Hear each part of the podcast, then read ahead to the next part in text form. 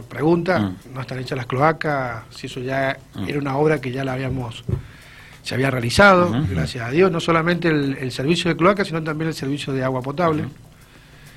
Y, pero lamentablemente estamos teniendo un problema en cuanto a la funcionabilidad de esa, de esa red, que es una red importante, que ha costado muchísimo dinero, eh, fue una inversión que llevó un tiempo realizarla y que creo que ha sido de suma importancia para brindar una mejor calidad, sobre todo en materia de servicio y en un punto que no solo es estratégico para San Rafael, sino que es estratégico para la provincia de Mendoza, porque si nosotros analizamos, por ejemplo, la gran cantidad de turistas que ingresan a la provincia de Mendoza y sobre todo a la zona sur, no hay turista que no pase por Valle Grande. Entonces nosotros tenemos que, a la hora de, de, promocionar un, un lugar turístico, tener mejor calidad de servicio y la calidad de servicio pasa por una correcta prestación de un servicio elemental como es el del agua y sobre todo también en el tema de cloaca. Está habiendo problemas en cuanto a la funcionabilidad de las redes, no, hoy día no tenemos un operador y hay una serie de prestadores preocupados que está asumiendo esa obligación. Pero la operatividad de una red de esas características requiere eh, recursos económicos, requiere recursos técnicos para poderla operar de la manera correcta que tiene que operarse una red de esas condiciones. Hoy existe esa problemática. Y no solo eso, sino que también hay algunos prestadores que no están conectados al servicio de red. Y eso puede generar, de hecho ya lo está generando, problemas eh, actuales y a futuro que pueden ser más graves desde el punto de vista eh, ambiental. Ambiental, la contaminación. Contaminación. Entonces, eh, nosotros y que no está conectado a las cloacas, ¿dónde va todo eso? Y ese es el gran problema que estamos teniendo. Entonces creo que eso hay que corregirlo. Con este proyecto lo que apuntamos es a poner en debate esta situación, porque el agua también que está en la red no es, no es un agua tratada, es un agua cruda. Es decir, cuando se abre la canilla no es un agua que está en condiciones de ser tomada. Entonces, si nosotros queremos ser competitivos desde el punto de vista turístico... ¿Pero qué tenés que hacer una planta entonces? Hay que hacer una planta, pero eh, eh, es una planta que también exige una inversión, pero lo importante es que ese servicio de agua ya está y garantiza eh, una si lo hacemos si resolvemos el, tema operativo bueno vamos a tener resuelto un gran problema. Hoy el problema que, básicamente está viendo es que quién se hace cargo de quién todo se hace cargo no tienen que ser los prestadores eh, le vuelvo a decir, acá no solo requiere una solvencia económica, sino también una solvencia técnica, operar una red de esa característica. Entonces, lo que estamos abriendo con este proyecto es el debate para que sea ISAN o cualquier otro particular, eh, para que pueda hacer, hacerse cargo de esa red y operarla correctamente. Ayer, mire, hemos tenido una discusión en, en la Cámara de Diputados, donde se planteó nuevamente el tema, y esta semana vamos a tener una reunión con la gente del gobierno porque han surgido otras alternativas. No necesariamente tiene que ser Aizan, a lo mejor la, empresa Aizan es la que estaría en mejores condiciones. Sí, pero hay el operativo, logístico. hay otras posibilidades, algunas organizaciones, entidades, cooperativas, claro, que podrían hacerse cargo. Así que eso hay que buscarle solución, porque si nosotros queremos ser competitivos con los demás puntos turísticos que tenemos en la zona oeste del país, tenemos que garantizar mínimamente que esos servicios se presten adecuadamente.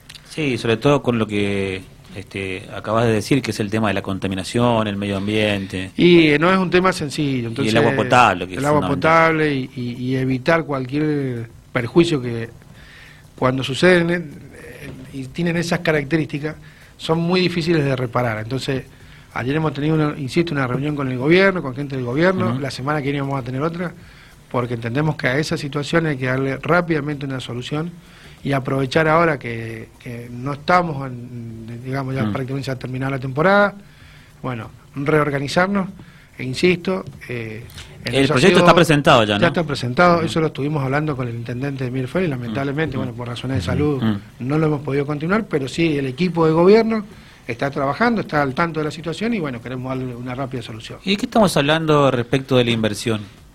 No, mire, la, hablar de números hoy.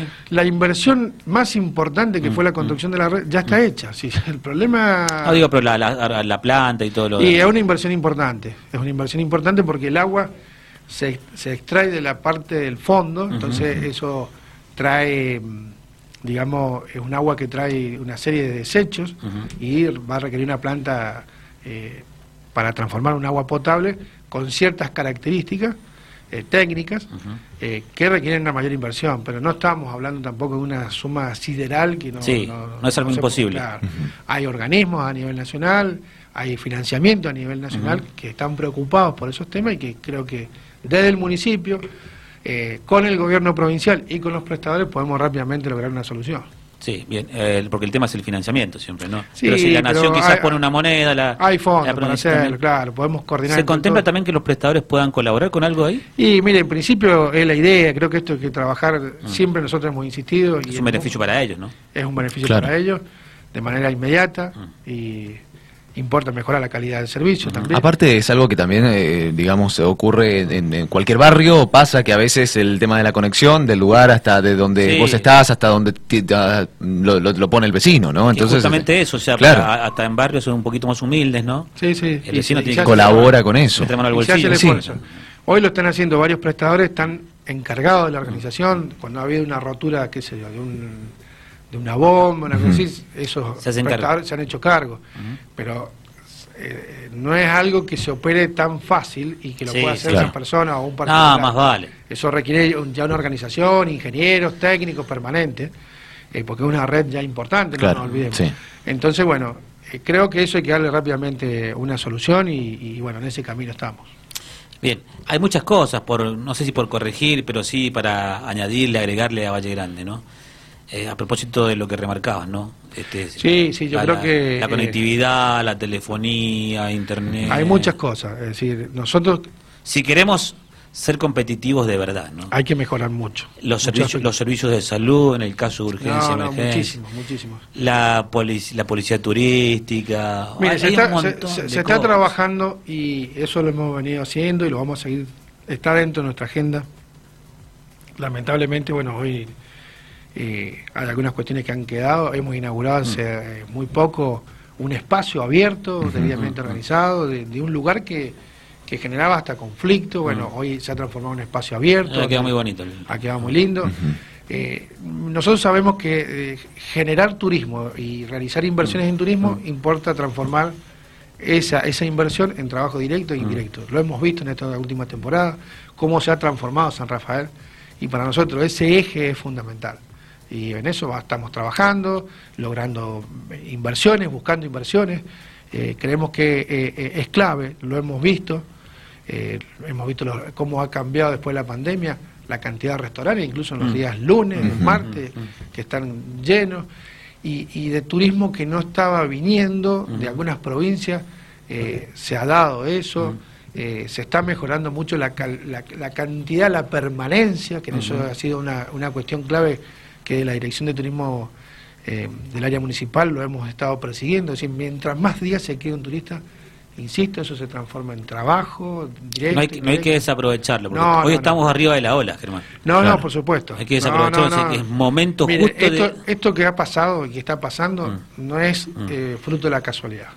Eh, muchas cosas que se hacen a veces no se ven pero hay un trabajo permanente de estar participando en todas las ferias de turismo, de, mejorar la atención, bueno, eso es primordial y creo que el Estado solo no lo puede hacer. Y bueno, se viene trabajando de manera coordinada la Dirección de Turismo con los distintos prestadores y creo que ese es el camino por el que tenemos que seguir.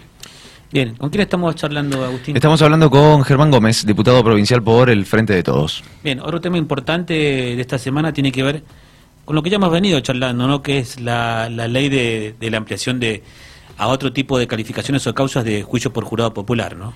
Sí, mire, el juicio por jurado creo que nosotros lo hemos venido trabajando eh, intensamente. Mm. Ha habido una senadora nacional de nuestro partido, Anabel Fernández, que venido trabajando en el juicio por jurado. Que fue la que le llevó la carpeta a Cornejo. Sí, sí, ya había. Tuvieron un cruce ahí en las redes sociales y Cornejo le dice ¿qué propones vos? Y al otro día le caen a abrir con la carpeta. Claro. Mire, eso ya, no solo existía esa propuesta, sino propuestas anteriores, eh, y bueno, creo que se ha avanzado muchísimo. Para comentarle a la gente, esto es un instituto que, pertenece a, otra, a, otro origen diferente a nuestro sistema penal. Es, un instituto que se aplica por ahí la gente lo ve en las series, en las En las películas, películas muy del sistema americano, Ujú, con un claro. Y que ha generado resultados. Hoy el instituto solo se aplica para los, para los eh, homicidios previstos en el artículo 80, es decir, que son Los que prevén prisión perpetua. Claro, que son as- los ascende- ascendientes, con, cuando hay relación de ascendencia, descendiente. Femicidio, crímenes Claro, causas. Exacto. Y hemos ampliado la figura a tres tipos penales más, que son los que están previstos en el artículo 124, 165 y 79. ¿Cuáles son concretamente? Los homicidios, eh, los, los robos con homicidio con el uso de arma van a pasar a ser materia competencia de estos juzgados populares, es decir, que son eh, juicio por jurado, dentro del procedimiento de juicio por jurado. Lo que es, eh, por ejemplo, eh, la muerte, con el uso de la- el- el- también la muerte causada por cualquier hecho violento, también siempre que no fuese o no tuviese otra tipificación penal, y también prevé los casos de abusos de tipo sexual, que son los que están previstos en el artículo 119 y 120, cuando terminen, es decir, ese, ese hecho delictivo concluya o termine con la, La muerte, muerte. de la víctima. En esos casos también es materia del juicio por jurado. Se han hecho reformas también desde el punto de vista procesal, penal, a los fines de, de- de agilizar y, y mejorar ciertas cuestiones eh, procesales. No nos olvidemos, les vuelvo a resaltar, que este es un instituto que se utiliza en otro modelo de eh, sistema penal, muy diferente al nuestro. Entonces, eh, hubo que ir haciendo reformas, modificaciones, a los fines de mejorar aquellas cuestiones que cuando se sancionó la ley hubo que poner en práctica y bueno, se fue, con esta ley hemos, hemos en cierta forma Sí, a medida que la- lo- los juicios y la- y la esta- experiencia te- la te da para- experiencia nos ha dado eso. Mire, en total, en lo que va el año pasado, se han habido 29 juicios por jurado en- en la provincia, y con esto prácticamente, con estas nuevas tres figuras penales, se duplicaría la cantidad de juicios por jurado. Así pasaríamos prácticamente a casi 50 juicios Claro. en el año. Eh, es un instituto que va a requerir una inversión, hay muchas provincias que lo tienen. El modelo que tiene la provincia de Mendoza es muy parecido al modelo que tiene la provincia de Córdoba. Allá acá es donde nosotros hacemos la crítica, que esto requiere inversión para que pueda funcionar. En Córdoba había una inversión importante para que esto funcione. Porque lo único que varía del juicio por jurado al juicio tradicional, que en la etapa final del proceso interviene un jurado, que luego adapta el juez la sentencia, y que requiere unanimidad de, de todas las personas para determinar la culpabilidad O no de, una, de, de un posible autor de un hecho delictivo. Creo que es un avance importante y bueno, ya habrá que ir viendo cuando pongamos en funcionabilidad esta ley cómo se va comportando en la práctica.